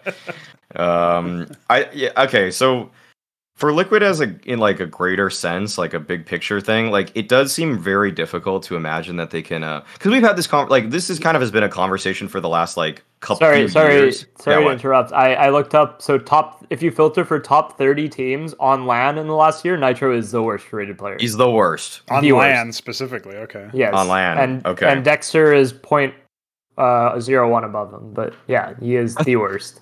God damn, Dexter. What the What fuck? is yeah? What the hell? Wow. Wow. Yeah, That's uh It's absurd actually. That's incredibly disappointing to hear, um, because it's like you, you know they're, they're kind of like we like we had this conversation before and i think it was mostly like started with like fallen playing incredibly well with the op when sklg were in their sort of era if you want to call it that and it was like this is the future of cs and i think we actually kind of saw demonstrations of this at the major with jame and cadiaN. Yep. there's no real dead weight player on those teams like you can say like qikert wasn't great or um there's no one jabbi wasn't excellent either, I'd say, but like really like there's no one that's just horrible. And then they were able to achieve pretty deep finishes. Um I think we might have to restart that conversation in some sense now. Just that if these if these teams with IGLs that can either like be a little bit random and and pop off like a Dexter, for example, or like a karrigan, but if you have a guy like nitr0 that's just consistently like, even this when these bad, guys are playing like when a guy like Dexter is playing bad, I feel like he's still having more impact or like karrigan than than nitr0 Yeah, is. that's that's the thing. Like I think I think they, they fit in the structure and the system a lot better. Like with with with the the nitr0 thing is like he's not even entering. Like he's not even if you're entry fragging and creating space for your people that can just trade you.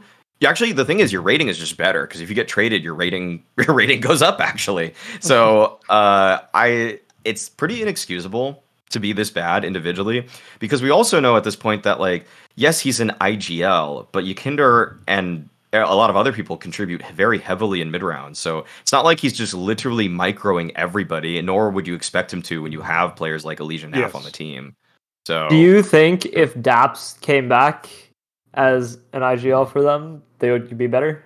that he would be better individually as well? it's it's honestly impossible to say no. Like like he or it's impossible to say it, it's not impossible it's what i don't know how i phrase that really badly. You could definitely say they would be better. That's what i'll frame that. I, it's it, it's you they could have they could be better with daps playing. Yeah they could be. That's that's the state of affairs for nitr0 and liquid right now. How unbelievable is that to even say that? That's the thing is that like I don't know, like I wouldn't be surprised if they still keep nitr0 going into the next year, to be honest. Um yeah but I don't know, man. Like, I know. if didn't- the thing is like I don't know like where the fuck they go from there. Yeah. Like from yeah, nitr0. that's the problem. Yeah, it's it's honestly like JT's not really a better fragger. like if we're being really I'm not gonna- really brutal here. Um I I mean maybe I think I've seen more JT performing better, but like I think has it's against same worse rating. competition. Let's see. Let's see. His I think it's Same against worse rating, higher competition. impact. Yeah, it is against worse He- competition. He is entering though. So like he Yes. runs out first. They get to bait it. Floppy gets to bait him. Grim gets to bait him. Like so it's it works in the system I think better actually. but I yeah, I I can't really find an easy replacement for him, but also I actually don't don't rule out entirely just Daps. Actually yeah, that's the thing, right? Like when I was thinking about, it, I was like, that's maybe like yeah. because he's also like been coaching them for a bit. He knows like generally what the structure is, so it's not like there would be some massive jarring change when he if he was to come in. Just have Wow, that- nitr0 I think- coach instead. Just do a direct swap. I actually can't believe what we came to at the conclusion of like the main portion of this podcast is that we actually want Daps in and nitr0 out. Like that's that's the craziest craziest finish to this. Um let's pivot to Patreon questions and Yeah. we will close this out. Okay, so Patreon question from Easy Pete. Are you got them ready, Bernogo, for the yeah, okay. So They Patreon are. question from Easy Pete. Going to throw one for Mix here. How do we assess es3tag's time at NIP, especially now that he's no longer opping? Uh, I mean, overall, it's just very. I'm very whelmed. Not like Okay. like it could have been worse. I feel like. I mean, I don't know why. See, NIP, they should have seen like what happens when you bring an S tag, and then make him an opper. Right, good things don't happen. Why'd you say it like? Why'd you say it like he is one of the players of all time? Yeah, he is. Like, Yeah. Same energy. It's like like es3tag's best best role is what he's going to be doing now, which is like when he's just like the role player. He's like filling every role. He's super valuable in that. He's I generally feel he performs pretty well, like as well as he can or as, as well as he needs to. Um, in those roles, he's pretty vocal. He's just a nice guy to like have around the team. He's always pretty positive. Um, I assume his communication's pretty good. Whether it's, I mean, if it's English, he's obviously like is probably the best speaker on that team, which probably helps him a lot. So I think with this core, like with this team, this is pretty good. Is like what he should be doing because I assume DV's just filling. Aleksib and Hampus are both like guys that even as IGLs, they want to take like a good amount of space. They want to have the game kind of like revolving around them a bit more. And obviously you have Rez who is opping. eh, I I don't know. Rez is so Rez has been so underwhelming to me for like such a long time. Feels like there's like he'll go through like a period or two where he's like really good and then it kind of just dips back down again. And Brollan is still really good. I think that's like one thing S Tigers really can really help with is that Brollan actually likes a lot of those like a lot of like the the lurk spots and like you know the anchor spots. Um you'd kind of see some role players kind of fill. So I'm sure es3tag isn't doesn't necessarily have to play those. Like there's he doesn't have to play the same roles he would play on like Astralis, for example, back in the day. Um, so he's kind of feeling more like that.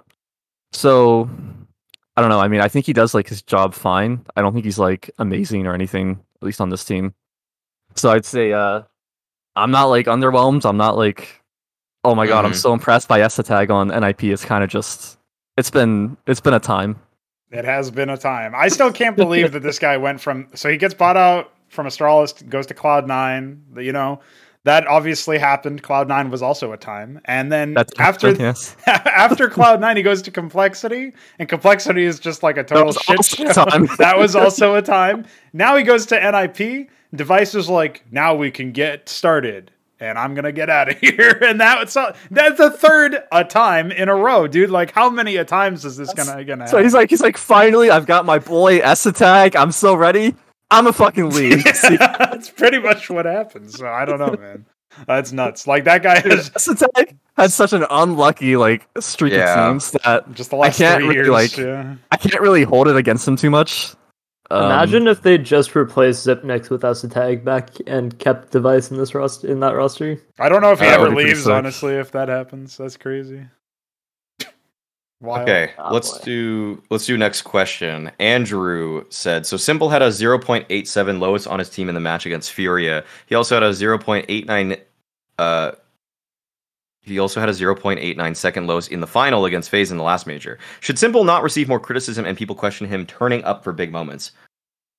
Um, I I hope he does get criticism. I've been, I've been saying that his um his goat status is becoming it's it's still like undisputable, but it's also it can become tenuous very quickly.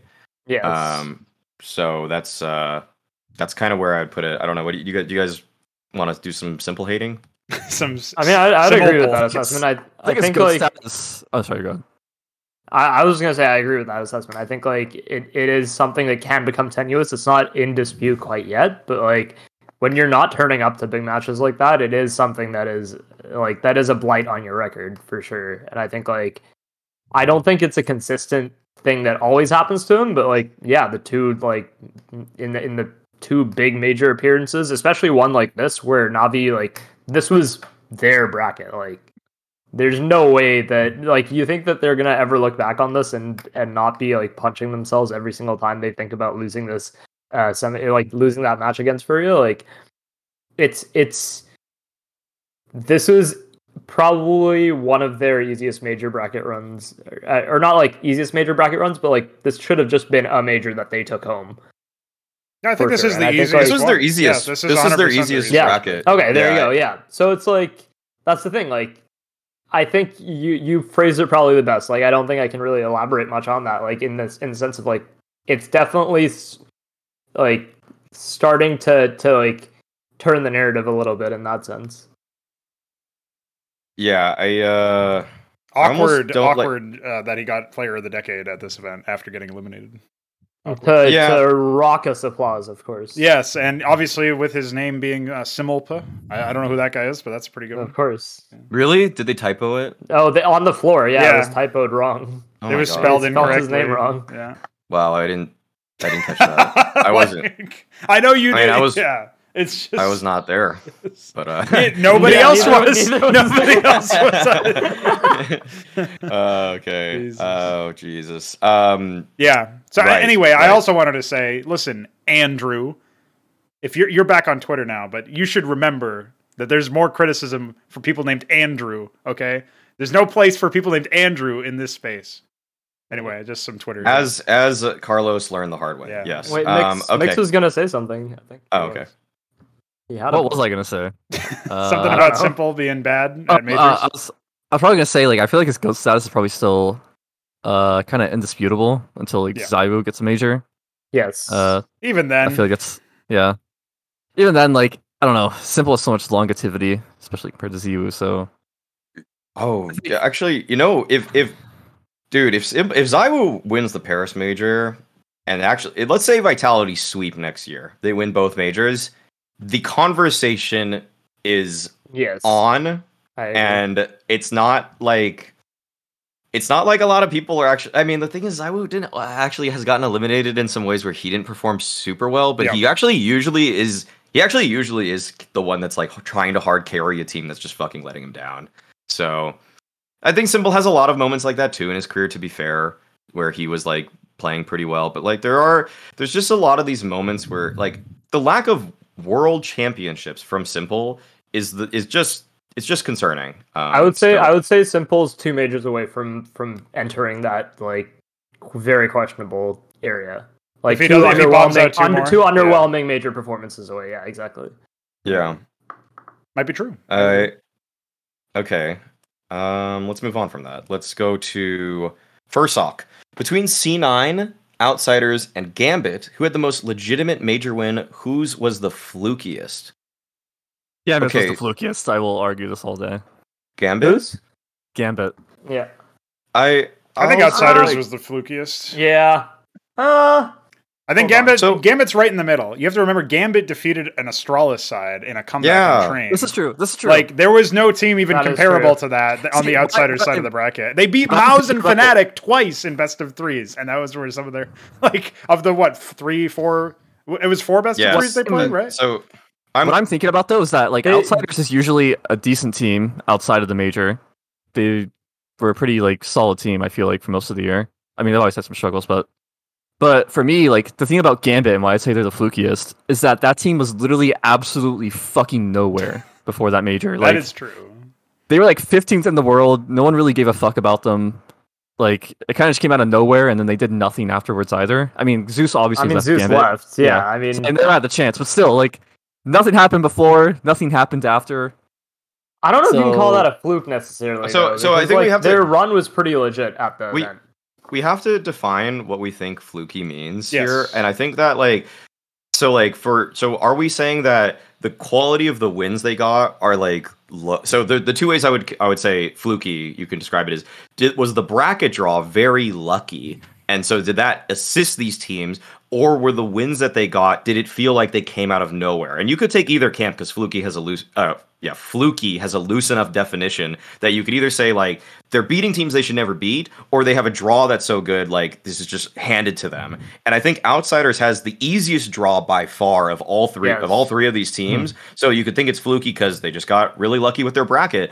But then when you look at like cloud nine they beat actually um, the teams that they beat in terms of world ranking to, to win that major by the way if you it was the number one team sk the number two Yes. team FaZe and they beat the number four team g2 all in the playoffs. Like in terms of legitimacy of that run incredibly high. Like it, it's I'm sure it feels fluky but they were the fifth ranked team in the world. So I- Yeah. in no way do i actually consider cloud nine cloud nine's run really like fluky. Like if you come up if you show up three days consecutively and you're the better team than teams that should be beating you you just you were very good at this tournament and you kind of deserve what what is essentially what could have vaulted them or should have vaulted them to number one in the world status. It's just that they peaked at the right time. So no way do i consider cloud nine. But then then it's kind of between like gambit and outsiders. And i think i would i would say outsiders had the flukiest run because their bracket draw was just so easy. Yep. Yes. Featuring two teams they had defeated previously in the tournament in their in their quarterfinals and semifinals matchups, and then obviously, I mean, heroic is like okay, maybe this is a team that can compete, but you expect to kind of crumble under pressure. Like heroic is the most impressive scalp outsiders actually took at this event, and it was in the grand final, and they're not that impressive. So I don't know. No. It doesn't feel like it doesn't feel to me like outsiders really had to do like they didn't have to play their best games in order to win this tournament, which kind of defines fluky to me. It's like you didn't even need to be that good to win this tournament I because think of like the the way people you played. the way I would say it is that like Cloud Nine beat world beaters to win their title. Yes. And Gambit Like, beat a world Gambit beater. beat yes, and They and beat it's like one yeah yeah, and outsiders not really like The- I don't know if you would necessarily consider like any of these like big title contending teams. Outsiders outsiders were the sixth ranked team going into this event, and the Yes. teams they beat in the playoffs were ranked 16, 7, and 10. So it's like that draw is just so favorable for you. So Yeah. uh, with Gambits, with Gambits, it feels like it, it just feels And, like and the in the group variance. stage, they beat Nip, Spirit, MOUZ as well. Like also not huge names either. Yeah. Right. Right. So so with Gambits, I, mean, I could see a case for Gambits being fluky because it's kind of like they just powered up in this perfect way that just felt like like it was so far beyond what they were capable of. Whereas Cloud Nines is like they were the fifth ranked team in the world. Like they, like any team that's in the top five, you think should have a chance to win a major. Like that's why they're that's that's what the best competition is when the, the best five teams in the world all have a shot at it. But then the 14th ranked team in the world, Gambit, doing it, yeah, does does feel fluky in that sense too. So I think they're both good answers, but I would not. Yeah. Cloud9's Well, that Gambit team was basically dead heading into the major, right? Um, yeah, from not- behind the scenes, well, they- they- basically. like they weren't they- really. They I don't know They if they were talking about disbanding, but they definitely were not happy happy with the results that they were making. So So I remember pretty like vividly from the interviews. They said all of them actually had over hundred hours in the past two weeks, and they were they were but they were losing Yes. every scrim. Yeah. I don't I don't I don't know if I would say they were on the verge of dying necessarily, but they if that went badly for them, they're probably could have been changes, but I don't think that was like in the it wasn't like there was some replacement in mind already as Yeah. far as I knew. Um, Makes sense. but but yeah, I don't. I mean, th- I'll say this. I mean, uh, just throw back to to that Gambit team. That was like my first team that I actually liked in CS:GO. Actually, um, like back when they I think when Zeus joined the roster, I think like around Columbus time or something. I think that's when I uh became that chose them as my team, and so that was a really. I mean, I will always just shit on that major one just to annoy Brian. I think Note knows, so why. Anything to piss off Brian. True. Uh, okay, next question. Next question. Zach Patel. Have a question. Missed a few weeks though, so feel free to disregard if something similar has been answered recently. What's one cheap thing under a thousand dollars? Under a thousand dollars. Tier Yeah, two tournament organizers really can small- do to gain the most viewers on a tournament. Oh, so they're saying like, what's something TOs should do to improve the broadcast and get more viewers? First of all, do you consider less than a thousand dollars a tier two tournament? Because I don't. I know. I think he's saying less than a cheap. Like what cheap thing that is less than a thousand. The, the thing that they Yeah. can do is Like, cheaper. what can you than- add add Oh, I see, I see. It's less than a thousand. Yeah. What- Gotcha, how can they spend less than a thousand to make a broadcast better? Yeah. Yes. Oof. Do you guys have any ideas? Um. This is a hard question. bribe That is Gaules to hard move more fans into the arena. I don't know. That's probably. Okay, so that- I don't know. I don't know what the cost of it was. Yeah, I don't know what the cost of it was. Um. So like, tell me if I'm wrong here, Alex. But like, for example, the the WePlay heart rate monitors were pretty sick. Oh, okay. I feel like you could make that under a thousand dollars for for teams Oh. playing on stage. probably it's probably under That thousand. that adds like something cool to to broadcast that I think would would account for that. Um, I wonder I- if a custom UI is actually a thousand dollars or not. I know most tournaments actually have this, but a lot of it is like basically the same thing. So, but that's also like people people are gonna split hairs over that all the time. I still think there's room for exploration for like customized, like different things on the HUD or moving things in different places and like. You know, frequently in the middle of a gunfight, you might like look away from where the ammo is. And you don't know wh- how much ammo does this guy have, and so like I remember somebody experimenting with putting the ammo like actually on the reticle somewhere, so like that could Yeah. be interesting. There's all sorts of things people could experiment with, but as far as like surefire things, and also maybe we don't care if it's exactly a thousand. Maybe we can go a little bit more just for the sake of the argument. I do think the heart rate monitors would be banging. Like that's Yeah. imagine. I mean, it just gives you more information when you're casting, when you're watching. You can Imagine having that like for the Furia Navi match or something. Yeah, on sure. Like that would be sick to see like if if Navi's heart rate is like spiking or not when they're having like the crowd cheer against them constantly. Like Yeah. it's just cool insight that you don't really get. oh, and imagine yeah. when when cadiaN pulls off that clutch. Uh, I think it was against Spirit, right? And he's like ripping off of his his headset Oh, and stuff. Like he it Yeah. would just be skyrocketing, his hands shaking. Like just another point, you know, another data point that could be cool. Um, I think this is just like a broadcast. This is free. Uh, you just have to have teams agree to it. I think playing team comms Yep. is, is Yeah. really is just like that's something I love. Um, I would actually go as far if you're doing a tier two tournament. where if like because these teams that enlist in tier two tournaments kind of just they just kind of have to like they just have to follow these rules. You would just say to them, guys, once per game, we're going to turn off X-ray. We're only going to show your guys POVs, but we're going to play all your team comms after Yes. freeze time. I would just be like, dude, I'm watching that whole round as closely as humanly possible. Like I'm gonna just literally just zone in and just like try to feel what the players are feeling. And I think that's just a That'd I, I don't really remember fun. what it was, but oh, it was WePlay who did that. Yeah, Yeah. yeah, yeah, definitely. yeah. We I play was- WePlay literally did that, and it's Yeah. free. It's yeah, free dude, it was amazing. They I loved that content. Yes, it's so sick because we got to hear and we got to formulate so much better analysis, and everybody knew then after, like, oh, these players are really good at talking in mid rounds, or these guys are good at making plans and stuff like that. And it was just like with MOUZ, for example, when MOUZ NXT was in it, it was like, boom, plan, plan, plan. Like they're just way better than everybody at it, and it was just like, no wonder they're winning these tournaments, you know. So, um, yeah, I think that's gonna be it. Let's do shout outs and then let's uh let's let's get out of here. So let's do let's do mix. Mix, who's your what's your who's your shout out? What's your shout out? Um, I don't even know if I'm ready. All right, I'm gonna shout out. Uh, I saw I saw a nice interview the other day from oskar. Seems like he had a rough year on Titans. Uh, I really like oskar. I think he's a good player. I really like seeing the old man just fucking pummel people, Mm-hmm. and I hope to see more of it. Hell yeah. Great, great one. Uh no, what's your shout out? Uh, that's a good question. I didn't have one ready, but you know what? I'll I'll shout out. Um, hmm, I'll shout out kennyS's return. Let's hope that uh he can do something with only five bullets in his op now.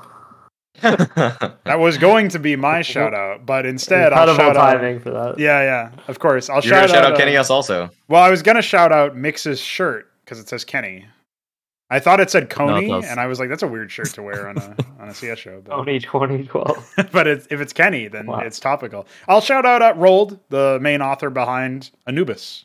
Congrats, buddy. Oh, cool. Hope they Oh, don't very nice. destroy Uh, your fucking life's work. congratulations. I want. I wonder how much money he got paid for Valve to buy that map. Yeah, I'm not sure. It's uh, that's that's something I, I'm not even privy to, and I'm not Yeah, sure what I- what they've. I got. really have no idea, so Yeah. I'm just I'm just intrigued by it. Yeah. I would be. I would. I would like if I just throw out a number here. I, I'd hope it's like somewhere around like 150. Like personally, $150. That's a pretty good amount. 150k, 150k. I don't know. hope. like the thing is, mappers get when they're so when they go into the map pool, even for like the community, uh, when Yeah. they're not in the active duty, like when Breach was added or Tuscan, uh, the mappers do get paid rent for the map. Um, and as far as I can tell, it's worse than what skin makers get. So Yeah, and then that that sounds about right. Like then then 150 even sounds better. Makes more sense to me because I think skin guys make upwards of six figures. yeah, but it does. It sounds about so- right, but it doesn't because why the fuck do skin guys get paid more? Like for drawing some pixels on. I'm being reductive deliberately. Drawing some pixels, and then the guys who are building an environment for us to play the game in. Yeah, they're whatever. That's less important. You know, just Yeah, just yeah. It's just. I mean, it's just the ability to monetize skins is just a lot easier for Valve. So there's just it's consumer to. I mean, market to Yeah, yeah, yeah. consumer. It way it was kind of cool. I went onto one of their Twitters though, and they uh, I think one of them was talking about like using AI to texture maps, and they had Yeah. like a couple of examples, and it actually looked really cool. Like the fact that you can kind of uh, do that going forward, and kind of have an AI take care of a lot of the texturing and make it like you can basically input like oh like spaceship alien kind of setting or something, and it'll like generate the texture for the entire map for you, and it'll make it like different throughout.